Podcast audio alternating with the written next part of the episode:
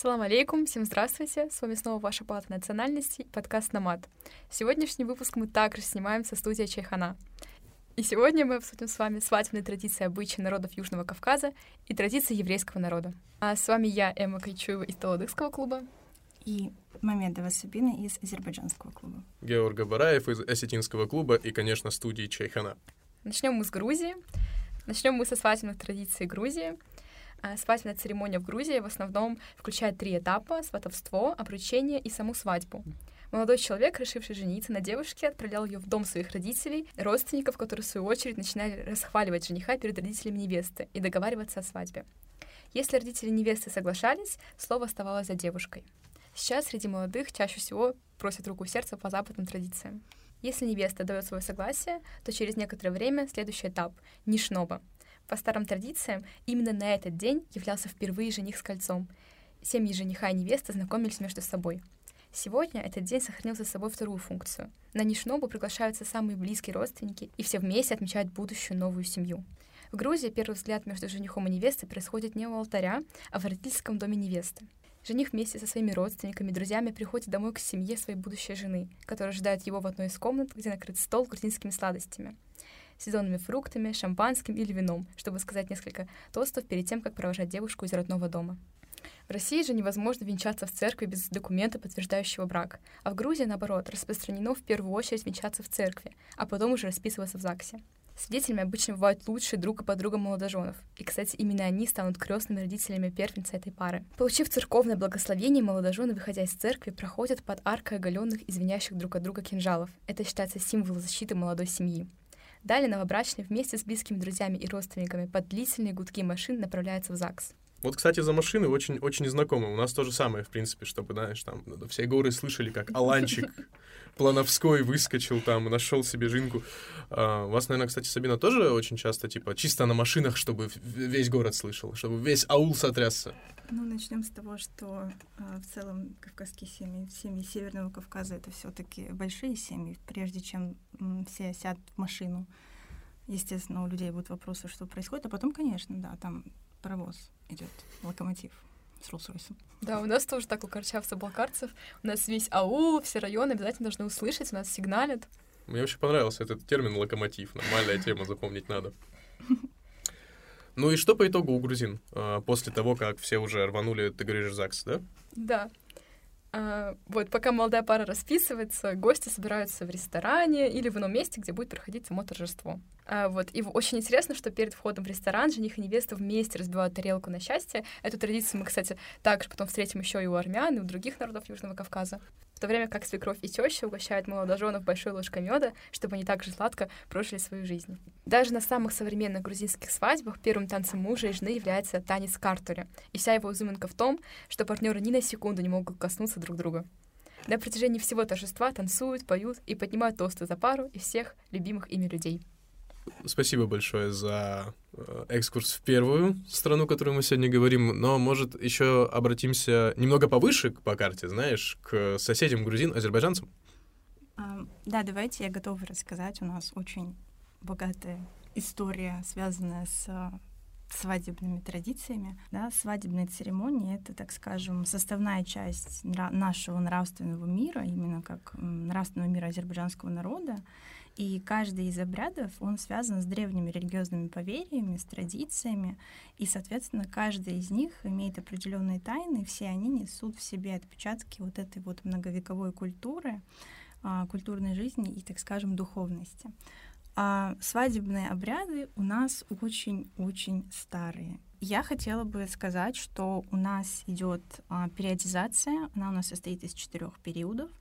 А, досвадебный период, помолвка, сама свадьба и послесвадебный период. И, наверное, будет правильно начать с досвадебного периода. Он у нас состоит тоже из, так скажем, а, четырех подэтапов. Я сейчас постараюсь максимально быстро рассказать, что это такое. Ну, во-первых, конечно, это смотрины. Смотрины — это самое первое условие свадьбы. Да? Соответственно, участники данного этапа — это женщины. А, то есть ближайшие родственницы парня, которые собираются его женить, наконец-то.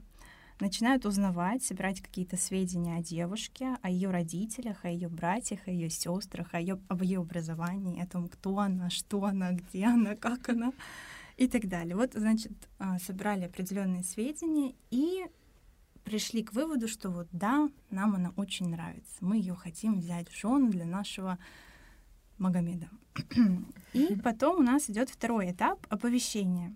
А, родственники жениха отправляют в дом девушки близкого человека для, соответственно, семьи жениха, который будет должен сказать о намерении прийти и засватать эту девушку. Часто бывает так, что в доме девушки не дают на, э, так скажем, свадьбу согласия, и в таком случае самый почитаемый, самый уважаемый из рода жениха старается получить согласие у родителей невесты. После этого начинается малое сватовство, и сначала в дом невесты отправляются женщины со стороны жениха, и пойти могут кто? Да? Мама, сестра, тетя, подруги, там, двоюродные сестры. Почему именно женщины? Потому что вот именно этот обычай связан с тем, что э, у нас, да, наверное, во всем мире считается, что только женщина способна понять женщины, поэтому идут непосредственно уже девушки и женщины разговаривать. И если после данного похода женщины примут решение продолжить сватовство, то в дом невесты уже идет отец. И в случае, когда идут женщины, они идут вдвоем. Если же э, отец, соответственно, решит, что пойдет он, то отца сопровождают э, еще трое мужчин. И, соответственно, цель визита уже со стороны отца — это просто сообщить отцу невесты о намерении своего сына женить именно на вот этой девушке, да, то есть они хотят взять вот эту девушку в жен, конкретную мадам. Есть определенная традиция, что отец невесты не должен соглашаться с первого раза, потому что он должен, во-первых, выяснить желание или, например, нежелание своей дочери. И в присутствии сватов отец невесты задает своей дочке вопрос касательно того, хочет она замуж за этого человека, как она относится к этому человеку, согласна она или нет. И девушка, в свою очередь, должна молчать, потому что молчание воспринимается как предварительное согласие, и окончательное согласие будет дано уже на основном сватовстве, это уже то есть второй период, так скажем. И как раз-таки вот я сейчас буду про него рассказывать, максимально сложно, максимально долго а, происходит это все, потому что бывает так, что а, молодые познакомились где-то самостоятельно. А, и все-таки максимально сильно мы стараемся придерживаться наших традиций. И получается, что жених так или иначе, несмотря на то, что он девушку где-то увидел самостоятельно, он будет просить свою семью отправлять а, в дом невесты сватов. Это обязательно, без этого никаким образом нельзя. То есть если только э, они, например, живут в Европе, и семья уже максимально сильно европезирована, только в этом случае, скорее всего, да. Но, конечно, осуждаем э, любую европеизацию. Ну, да, я, кстати, согласна с этим, потому что я считаю, что нужно максимально сильно придерживаться своим традициям и почитать их. Вот, если мы будем переходить к основному сватовству, то я лично для себя хотела бы выделить, что это прям вот мой любимый безумный момент. Прям обожаю просто. Почему? Тут как все происходит? Сестра жениха или подружка а, встречается с девушкой а, да, в очередной раз, спрашивают, согласна она или нет. А снова сообщают о намерении ее засватать, ну, на случай, если вдруг она забыла, да, что происходит. И в назначенный день приходят снова сваты, и затем, после длинной беседы, они выражают снова цель своего визита. А, сторона девушки дает согласие, и начинается оповещение. На этот раз уже приглашаются аксакалы. Это, соответственно, самые старшие мужчины в роду. Они все приезжают. Чаще с собой всего еще берут женщин. Получается, что а, идет... А, а, чаще всего это делают дома. Приезжают мужчины, приезжают женщины. Отдельный стол для мужчин, отдельный стол для женщин. Мужчины сидят, общаются, женщины сидят, общаются. А мама на самом святостве, мама невесты на самом святостве, она э, может присутствовать, но садиться за стол она не может. То есть она может ходить, она может смотреть, как накрыть стол, она может что-то поправлять, она может что-то убирать, но самой за стол садиться она, ну, у нее такого права нет. У нас в традициях так не работает. То есть технически она выполняет как бы задачу наблюдателя, но она не, не отдыхает вместе со всеми? Нет, мама вообще в этот момент никаким образом не отдыхает. А я даже так скажу, в этот момент, опять же, кстати, зависит от семьи, но в этот момент даже жениха нету. То есть приезжают взрослые люди, взрослые женщины, взрослые мужчины со стороны жениха с подарками, с букетами, со сладостями, с украшениями. И только после того, как отец невесты, отцу невесты задают вопрос, согласны ли вы дать вашу дочь нашему сыну в жены? И отец невесты произносит фразу «Да поздравит Бог, да будут они счастливы». И все произносят «Аминь». И в этот момент получается, уже может прийти мальчик, либо же, либо же сначала происходит определенный обряд, но мы его называем чай, сладкий чай. Что происходит? Девушка, все это время она сидела в комнате, ее никто не видел. После того, как ее отец дал согласие, значит, она спускается вниз, да, или приходит просто из своей комнаты, а вместе со своей либо незамужней сестрой, либо со своей незамужней подругой. Это очень важный момент, она, подруга, держит поднос со сладким чаем, то есть там наш, у нас армуду стакан, стакан есть, да, армуду стакан. А он наполовину наполнен сахарным песком, все остальное это чай, и это надо выпить. То есть, получается, девушка незамужняя держит поднос, невеста берет, дает каждому человеку этот армуд, из него выпивают этот сладкий чай, нужно выпить максимально много. Понятное дело, что там самого чая мало, потому что там, ну, половина — это сахарный песок. Но дело в том, что это специально делается для того, чтобы сказать, что вот их жизнь будет такой же сладкой, как этот чай. После этого на девушку надевают подарки. Это обязательно красный платок, это обязательно комплект ювелирных изделий. Это браслет, это колье, это кольцо, это сережки, это букет и режет праздничный торт, на котором написано «С позволением Всевышнего, с его одобрением мы берем вашу дочь там по имени, например, эм, Наилю за нашего сына Эмилия жены. Да, там, выдаем замуж. Вот. А, Сабин, вот когда ты говорил про сватовство, ты упоминала, что жених до какого-то момента не появляется на свадьбе, на сватовстве.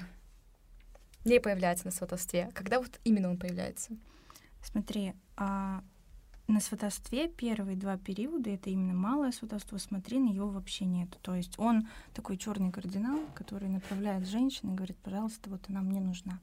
Когда именно он появляется, он появляется в момент основного сватовства, именно сладкий чай, когда девушка выносит сладкий чай после согласия своего папы, что вот я да, окей, хорошо, я согласна, я отдаю вам свою дочь. После этого, в момент, когда нужно будет дарить подарки, появляется жених с цветами, с букетом, ну, такой маленький букет, и сзади него идут там три-четыре его лучшего там друга, либо брата с большими букетами.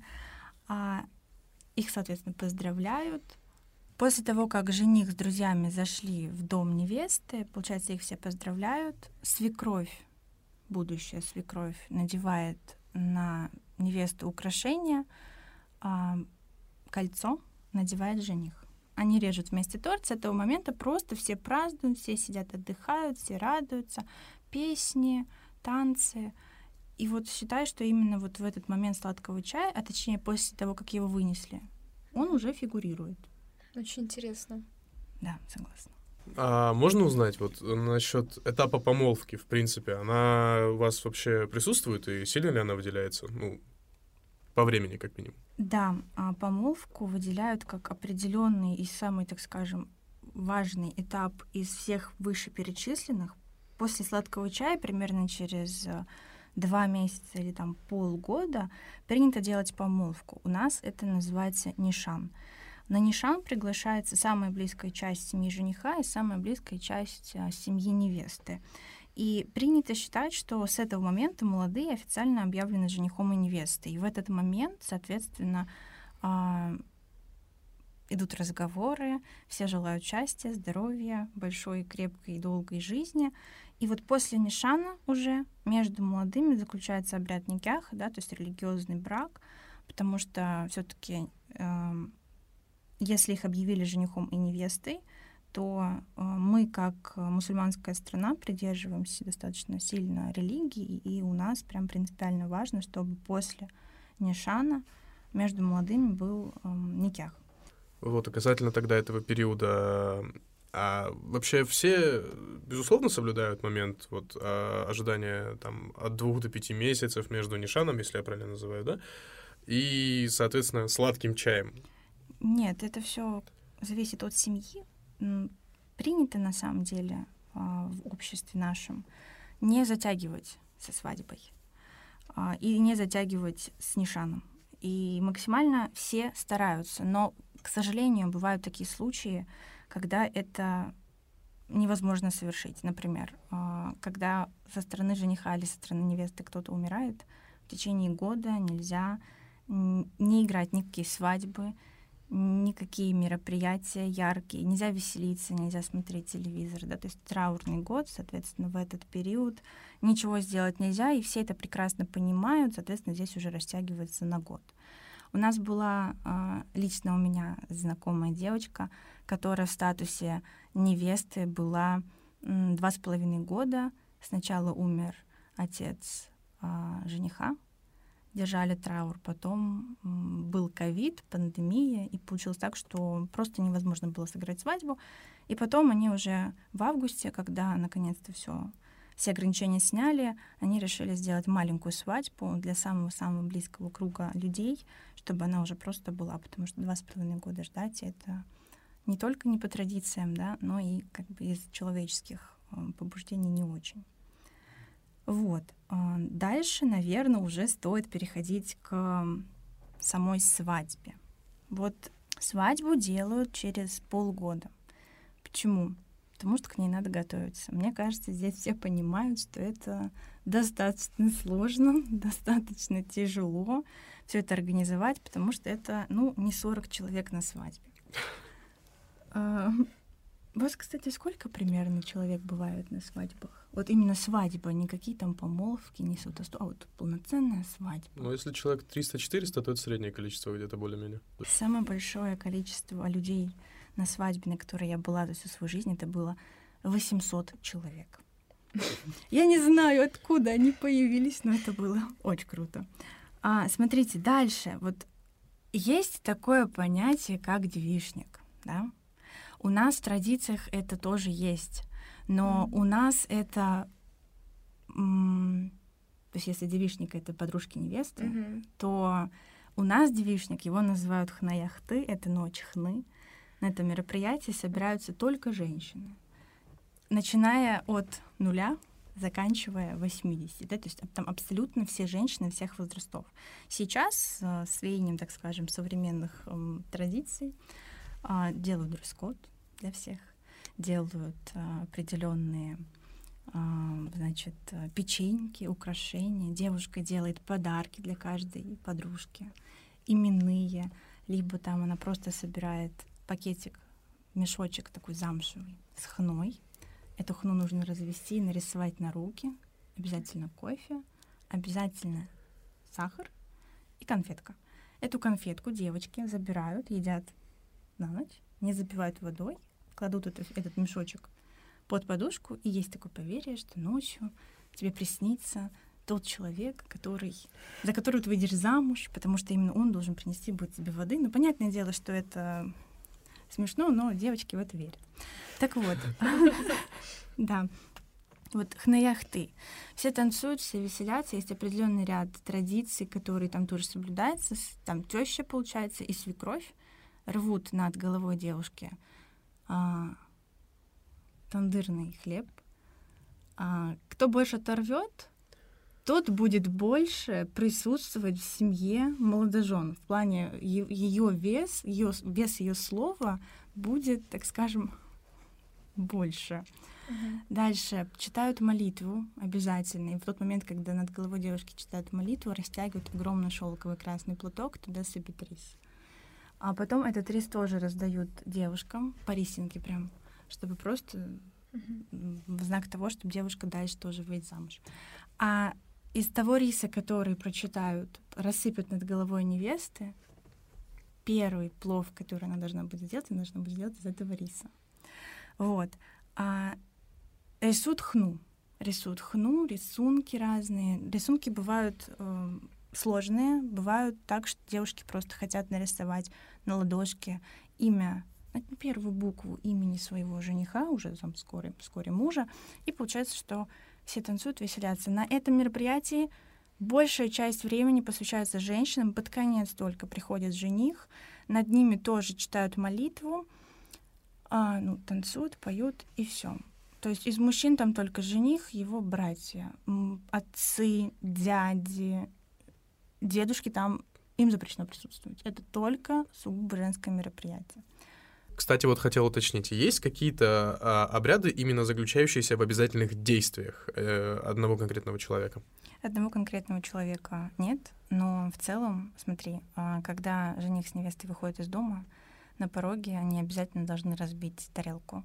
Это знак того, что все будет хорошо. Дальше, а, когда гости со стороны мальчика только приехали, соответственно, встретили невесту, подарили ей подарки, а, им дают сладкий сладкий такой напиток, это называется щербет, чтобы жизнь была сладкой.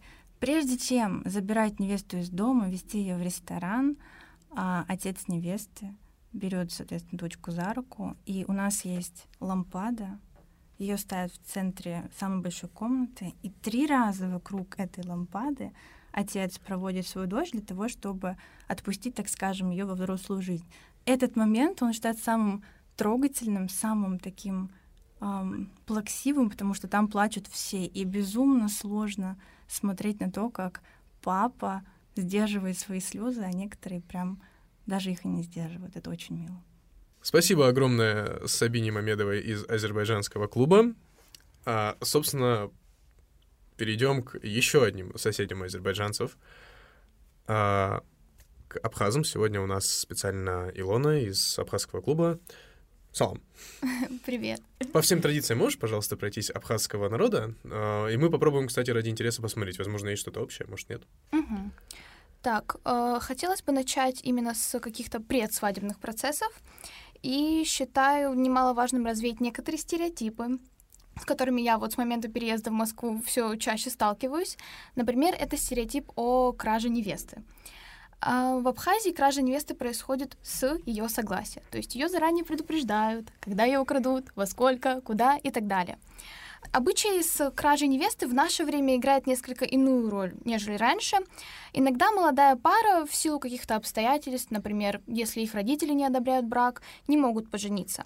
Тогда, соответственно, они договариваются о краже, Невесту увозят в дом родственников жениха и затем уже сообщают ее родителям.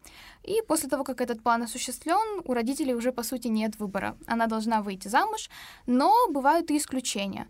Например, если девушка уж совсем не хочет выходить замуж, то она может предупредить об этом своих родственников, они за нее вступятся и ее заберут. Вот. Эм, Стереотипное же мнение гласит, что украсть могут кого-то насильно, абсолютно не предупреждая, или там, не знаю, рандомную девушку посредь улицы, но это не так. Незнакомых у нас не крадут, и э, об этом всегда заранее договариваются. А зря. Держимся, братья. Um, ну, бывает, если честно, когда крадут девушку, ее не предупреждая.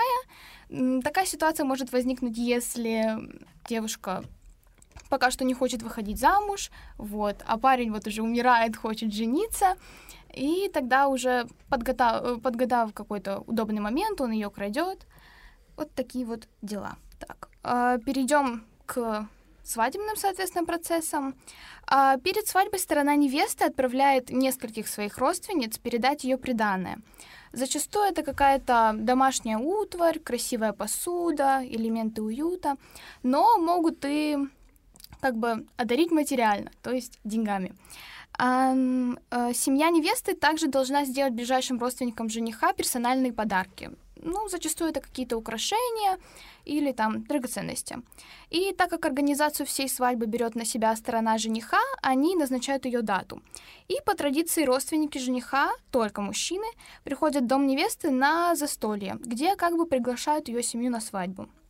В целом абхазская свадьба является как бы процессом забирания э, невесты из родительского дома в дом жениха, соответственно.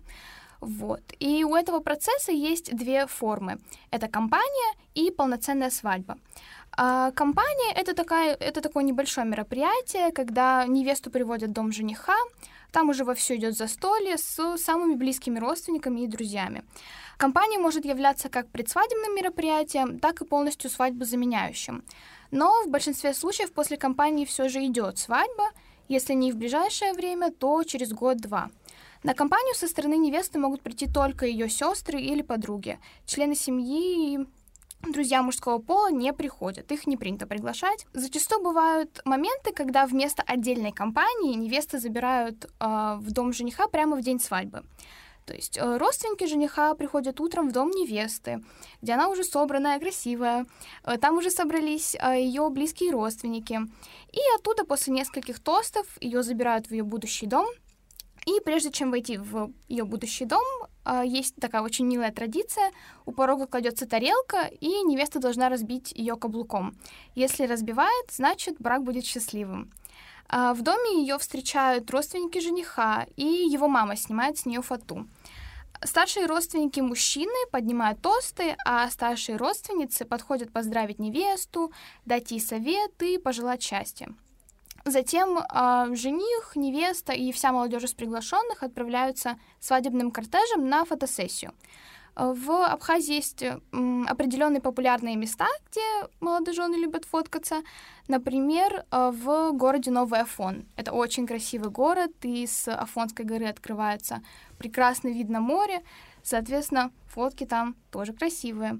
Вот, и уже после фотосессии в разных красивых местах свадебный кортеж отправляется в свадебный зал. Абхазские свадьбы известны своей пышностью и большим количеством гостей. Это связано с тем, что помимо родственников и друзей у нас принято приглашать коллег, эм, соседей, старых знакомых и так далее. А количество гостей в среднем около 300-500 человек, но бывает и гораздо больше. Например, самая большая свадьба, на которой я была, составляла примерно 2000 гостей. И э, со стороны невесты может прийти только ограниченное количество гостей, примерно 15-20% от общего числа. Жених и невеста заходят в свадебный зал после того, как тамада произнесет за них тост. В Абхазии есть два основных культурных направления, и они соответствуют географическому расположению. Это абзыбская культура и абжуйская, условно западная и восточная. По абжуйским традициям невесту в зал, взяв под руку, заводит жених — по бзыбской же традиции невеста заходит и находится в зале одна. Раньше жених мог вообще не появиться на свадьбе, но в более современном варианте жених приходит примерно через пару часов. Раньше родителям невесты также было принято совсем не появляться на свадьбе, но на современных свадьбах обычно не присутствует только отец. В зале для жениха, невесты и их свидетелей выделено отдельное место, обычно где-то в центре зала, и гости могут подходить и поздравлять их. Жених во время тостов не пьет, за него пьет его шафер, и невеста и подружка невесты не пьют вовсе. Также по традиции невесте запрещается садиться. Большую часть свадьбы она должна стоять и принимать поздравления от гостей. В меню на свадьбе по традиции национальная кухня. Ближе к вечеру мероприятия начинаются танцы. Обязательном порядке национальные, а затем уже играют современные песни для молодых гостей. Невеста по распространенной традиции кидает букет, но эта традиция пришла к нам уже извне, как и традиция первого танца молодых. Эм, это что касается городских свадеб. Касательно деревенских свадеб, процесс приблизительно такой же, хотя там меньше всяких европейских традиций и, в принципе, более трепетно относится к каким-то обычаям. Касательно именно процесса заключения брака, то роспись могут провести как и до свадьбы, и во время нее, так и после. По современным традициям жених и невеста должны обменяться кольцами. По старым же традициям они могли обменяться совсем другими вещами. Например, невеста могла преподнести жениху что-то сделанное своими руками. Какой-нибудь элемент одежды, например. А жених взамен преподносил, к примеру, животное, убитое на охоте. Тем самым невеста могла показать, что может быть хорошей хозяйкой, а жених, что является хорошим охотником и сможет прокормить семью. После свадьбы муж еще не может посещать родительский дом своей жены, пока его тесть, то есть ее отец, не пригласит его. На приглашение зятя также приходят только родственники мужского пола, и по традиции, эм, по традиции тесть должен преподнести зятю какой-то подарок. Хорошим подарком в такой ситуации является оружие, например, кинжал. А если в семье тестя нет сыновей, то по желанию, помимо приглашения зятя, может быть организована вторая свадьба. Ее уже, соответственно, организовывает семья жены. И во время такой портфоль... э, во время такой повторной свадьбы уже нет кортежа, отдельного места для молодых, и теперь уже родственники мужа должны преподнести родственникам жены подарки. Илона, уточни, пожалуйста, это получается 15-20% это именно родственники невесты? на Да, получается, со стороны невесты из гостей может прийти только 15-20% от общего числа. А как-то они рядом все сидят? Как это происходит? Э, Да, по, ну, касательно рассадки, да, стараются как-то сажать эм, родственников жениха и родственников невесты. Не то чтобы раздельно, но чтобы люди, которые друг друга знают, садились вместе. Но так как у нас в Абхазии все знают друг друга, у нас э, не бывает такого, что был полноценно вот отдельный стол только с родственниками невесты или только жениха. И очень часто бывает такое, что эм, на одну и ту же свадьбу обе стороны приглашают эм, одних и тех же людей, потому что, ну, соответственно, общие знакомые, общие родственники. И эм, перед ними такая небольшая дилемма прийти со стороны жениха или прийти со стороны невесты. Кстати, у нас со стороны жениха больше любят приходить, чем со стороны невесты. Да, у нас тоже. Ну, потому что такие легкие привилегии есть у этого. Да, потому что со стороны жениха длится свадьба три дня, а со стороны невесты только один день, и поэтому у нас не очень все любят со стороны жениха. Но со стороны невесты как бы такая небольшая ответственность есть, э, что как бы, ну, так как еще и ма- меньше человек, они Мгм. должны как-то, не знаю, презентовать, что ли, свою семью, а когда со стороны жениха просто приходишь, веселишься, пьешь, ешь, идешь домой. И вот мы переходим к последнему народу в нашем э, сегодняшнем выпуске. Помимо взятого для сравнения еврейского. Мы переходим к армянам. Заранее дисклеймер. А, Если что, здесь нет никаких армян, поэтому нам не с кем было посоветоваться относительно произношения определенных армянских терминов и наименований традиций. Поэтому мы стараемся как можем. Вот, переходим к армянским все таки свадьбам. А, Конечно, армянская свадьба — это непременно очень пышное торжество, и большую роль а, у армян в рождении новой семьи играли Кавор и Каворкин, то есть крестный отец и мать. А для их роли выбирали близкую и очень уважаемую пару, которая са- сама могла послужить примером семейного счастья. Часто они отвечают за организацию праздника, порядок во время проведения мероприятий и комфорт гостей. А также они следят за тем, чтобы во время свадьбы никто не прошел между невестой и женихом, так как это может сделать их брак несчастным. А также на свадьбе присутствует Азаб Баши, то есть главный друг или брат жениха. Историческая их роль — это оберегать молодых. И хотя в наше время роль Азаб Баши скорее номинальная, он все равно обязательно держит в руках меч, украшенный конфетами и красным яблоком сверху. Меч украшен конфетами? Да. Ух ты, интересно. Да. На свадьбах встречается особая атрибутика, например, таросики. Слово «тарос» в переводе с армянского означает «передать». Очень гостеприимный армянский народ в древние времена принял традицию разделять с гостями радостные события и передавать им частичку своего счастья. И, в общем, в конце свадьбы как раз молодожены дарят эти таросики незамужним и неженатым гостям, таким образом благословляют их на будущий брачный союз. Вообще армянские свадебные обряды включали сватовство, помолвку и, собственно, саму свадьбу. А в старину было принято не сразу давать согласие сватам, считалось, что так может показаться, что невесту хотят поскорее сбыть с рук. Конечно, со временем многие сложные традиции упростились, однако и сегодня можно встретить отголоски былого. А туфли, сумку, украшения невесты приносит сторона жениха. Приходит кто-то со стороны невесты крадет одну туфельку. Одевают невесту Каворкин, крестная мать и сестра невесты. Каворкин семь раз прокручивает фату вокруг головы невесты и только потом надевает аксессуар. Каворкин спрашивает, кто украл туфельку, и выкупает ее. А туфли одевает брат невесты, перед этим он кладет купюру в туфельку. Вообще, при выходе из дома брат невесты перекрывает проход ножом, на который ковор, то есть крестный отец, должен положить купюры. После венчания в церкви все едут в дом жениха. У порога мать жениха встречает новобрачных с лавашом и медом, а также кладет лаваш на плечо и жениху, и невесте, а затем по очереди кормит их медом, чтобы их семейная жизнь была такой же сладкой. А перед тем, как зайти домой, жених и невеста разбивают тарелки каблуком, чтобы изгнать злых духов. Эту традицию мы уже не раз сегодня уже слышали. По-моему, у абхазов в первую очередь мы Да. это слышали. Да, и у азербайджанцев еще есть. Могу рассказать, кстати, э, смешной эпизод касательно вот э, разбивания тарелки. Не столько смешной, сколько вот ну, довольно неприятный. Э, бывают такие ситуации, когда, допустим, мать жениха не особо впечатлена будущей невестой, и она может намеренно положить тарелку поплотнее, чтобы ей было сложнее ее разбить.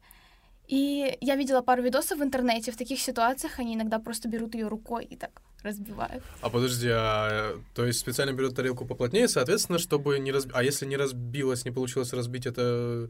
Это считается, что будет несчастливый брак. А, Да, и, эм, соответственно, все намеренно кладут какую-нибудь тоненькую красивую тарелочку, чтобы она легко ее разбила, все прошло хорошо, гладко, но вот могут такую потом раз и подлянку чугунная устроить. тарелка какая-то, знаешь, чисто. Ну да, может такую подляночку. Но это скорее будет не с какой-то стороны суеверия, что типа вот я желаю мне счастливый брак, а просто чтобы как бы слегка неловкости придать. Выразить свое мнение Да, относительно да. нового прибывшего в семью человека. Интересно, Да. интересно. А мы переходим к сравнительной части нашего выпуска. Как вы могли запомнить по первому еще выпуску, мы берем определенную группу народов и сравниваем ее с отдельно взятым этносом, который к этой группе обычно никакого отношения не имеет. И вот э, такой вот шуруп программы. В этот раз мы взяли евреев э, и будем сравнивать со всеми представленными выше соседними народами. Еврейская свадьба может проводиться в любой день недели, за исключением, конечно же, шаббата, который начинается на закате в пятницу и длится до заката субботы, а также за исключением определенных праздников еврейских, например, еврейского Нового года. Э, Религиозные, в основном э, ашкеназские евреи, они соблюдают определенные правила сватовства, традиционного еврейского метода знакомства при помощи посредников. А вот как все это проходит? Чаще всего знакомство проходит с серьезным намерением создать семью, понятное дело, там на основе этнических традиций. Как минимум, это соблюдение трех основ еврейской семьи. Это определенный там кашрут, субботы, чистых семейных отношений. Соответственно, на этих э, традиционных столпах и держится намерение создать семью. Цель знакомства — заранее избежать свести к минимуму все те причины, которые могут помешать успеху будущей семейной жизни. Поэтому стараются познакомиться с человеком заранее, изначально э, проверить, подходит он или не подходит к каким-то требованиям. Неестественность встречи знакомства, она и позволяет, в общем-то, на самом деле, избежать слепоты внезапно разгоревшихся чувств. То есть, по факту, посади друг перед другом двух пока еще незнакомых людей и попробуй посмотреть, как у них сложится диалог. Соответственно, именно вот подобный опыт и помогает объективно посмотреть на человека перед тобой. Весь процесс очень регламентированный, и следующая встреча суждено состояться только, ну, э, назначать ее будет э, Шатхан и никто иной. Молодые люди сами знают, что в ультра-ортодоксальных еврейских семьях такой формат встреч не приветствуется. Ну, в принципе, что и можно понять из вышеперечисленного. Грубо говоря, если не было по итогу сделано предложение, с которым обычно после таких вот встреч не принято затягивать, значит, в принципе, и незачем продолжать знакомство. Ну, это логично, на мой взгляд, да? А теперь перейдем к бракосочетанию.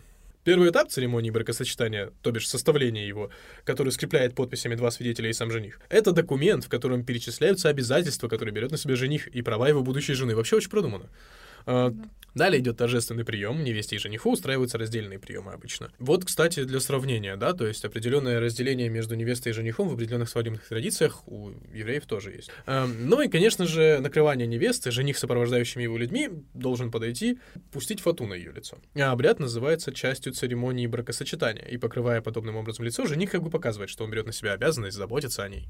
А обычай этот восходит к изречению «девушка выходит покрытой», и согласно древней традиции европейских евреев, фата закрывала лицо невесты полностью, поэтому свидетели должны были удостовериться, что скрывающаяся за ней девица является той самой невестой. Далее переходим к хупе. Это четыре высоких столбика, покрытых сверху куском материи и балдахином. Традиционное сооружение, в котором и совершается обряд бракосочетания жениха и невесты. А, к слову, по свадебной церемонии еще. Бракосочетание проводится под этим балдахином и состоит из нескольких этапов. Это невесту и жениха провожают к балдахину, невеста обходит вокруг жениха. После произнесения благословения над бокалом вина жених обручает невесту, надевая ей на палец кольцо. Потом публично зачитывается ктуба, то бишь брачный контракт. Над бокалом вина произносится семь благословений. После того, как невеста и жених отпивают вино из бокала, жених наступает на опорожненный бокал и разбивает его. А теперь переходим к греющим душу свадебным традициям у кавказских евреев. Да, вы все этого ждали, мы тоже этого ждали. Горские и грузинские евреи переняли много традиций у кавказских народов. Например, сватовство. Процесс сватовства проходит несколько шагов, и сейчас вы можете заметить очень большое количество действительно схожих черт. Сватовство у горских евреев имеет множество сходств с азербайджанскими традициями, за исключением второго сватовства, которое проводится с некоторыми отличиями. И это более значимое событие для кавказских евреев, к которому тщательно готовятся. Стол должен ломиться от угощений, а количество гостей значительно увеличивается. На девушку надевают шаль, либо косынку, тут как удобнее, в знак того, что она стала невестой, а парень перед всеми родственниками и близкими надевает на девушку обручальное кольцо или комплект ювелирных украшений, но обязательно с кольцом. После этого события обрученные могут начинать планировать свадьбу и параллельно узнавать друг друга получше. Если что-то пойдет не так, то кольцо можно вернуть, и помолвка будет расторгнута. Поговорим про подносы с подарками к свадьбе. То есть, в том числе и про приданное для невесты. Жених идет во главе свадебного кортежа вместе со своими друзьями, а за ним музыкальный ансамбль и группа женщин разного возраста с подносами, наполненными различными подарками от стороны жениха. На голове и в руках мать жениха одаривает невесту золотыми украшениями и в обязательном порядке преподносит кольца и серьги с бриллиантами или другими драгоценными камнями. В то же время день, когда несут невесте подобные подарки из дома жениха, называется Варгули. Я заранее подчеркну, я не являюсь э, евреем, поэтому я не знаю, как некоторые слова произносятся, поэтому, если что, не обессудьте. Его обычно намечают, этот день Варгули, э, за неделю до свадьбы. Семья невесты приносит в дом жениха приданное, в него входят все предметы для дома, жених и его близкие, если поэтапно говорить, приезжают в дом невесты с музыкой и танцами. Потом платится определенный так называемый выкуп. На пороге должен стоять брат невесты. После того, как договорятся о выкупе, жених с друзьями и родственниками молодого человека забирают невесту и едут домой к жениху. А незамужние молодые девушки со стороны невесты несут зеркало, и тетя невесты сопровождает молодоженов и держит в руках лампу. Это так называемое освещение э, семейного очага. По дороге к машине родственники мужа осыпают девушку конфетами и рисом. Ну, хоть Да. что-то знакомое уже, Да, да? знакомо. О, видите, знакомый момент. В доме жениха, когда невеста переступила порог дома жениха, свекровь окунает руку девушки в мед, что символизирует Опять мир. мед. Опять мед, он не, не отстает от нас. И согласие между мамой и женой жениха. Потом невестка должна сделать медовый отпечаток на стене у входа в квартиру, что означает счастье, что с ее ногой в дом приходит радость. После этого все родственники направляются в ресторан, где будет проводиться главная часть свадьбы. Хупа! После церемонии хупы жених с невестой входят в зал и происходит первый танец. Дальше идут танцы, музыка, развлекательная часть свадьбы и трапеза. В конце свадьбы все самые близкие садятся в круг и поют песню Бенигору, вспоминая при этом всех близких родственников со стороны жениха и невесты, а также ушедших в мир иной. Следующий этап хна. Сначала молодожены окунают пальцы в хну, а потом раздают гостям и дают денежное вознаграждение тому, кто принес хну. Брат, сестра, в основном дети. Пальцы и ладони мажут хной, который еще в течение двух недель напоминает гостям об этом событии. Сифарские евреи устраивают шаббат хатан в первые субботы после свадьбы. В этот день приходят родственники невесты в дом жениха с ТБХ, а если точнее с подносом э, с выкупом для жениха, а также и для своей дочери. Опять-таки ювелирные украшения. А Вот такие интересные свадебные традиции у евреев. Я думаю, многие, кто внимательно слушал э, весь наш выпуск, могут заметить определенные сходства с народами, которым был посвящен сегодняшний выпуск. Эмма не даст соврать. Да. Есть такое. А, в принципе, сходства и различия, о них судите сами. Мы подчеркнули только самые бросающиеся в глаза черты. А мы плавно подходим э, к логическому завершению сегодняшнего выпуска. Не так ли? А в следующем выпуске мы обсудим с вами свадебные традиции и обычаи народов Центральной Азии и для сравнения калмыков. С вами была ваша палата национальностей и подкаст «Намад» со студией Чайхана. До новых встреч! Спасибо огромное, что позвали. А, И огромное спасибо Илоне из Абхазского клуба. И Сабине из азербайджанского клуба. С вами была Эмма Качува из Толодыкского клуба. Илона Пили из Абхазского клуба. Георг Бараев, Астинский клуб, студия Чайхана. Всем общий плотный, братки. Все. Да, спасибо. До новых встреч. До новых встреч!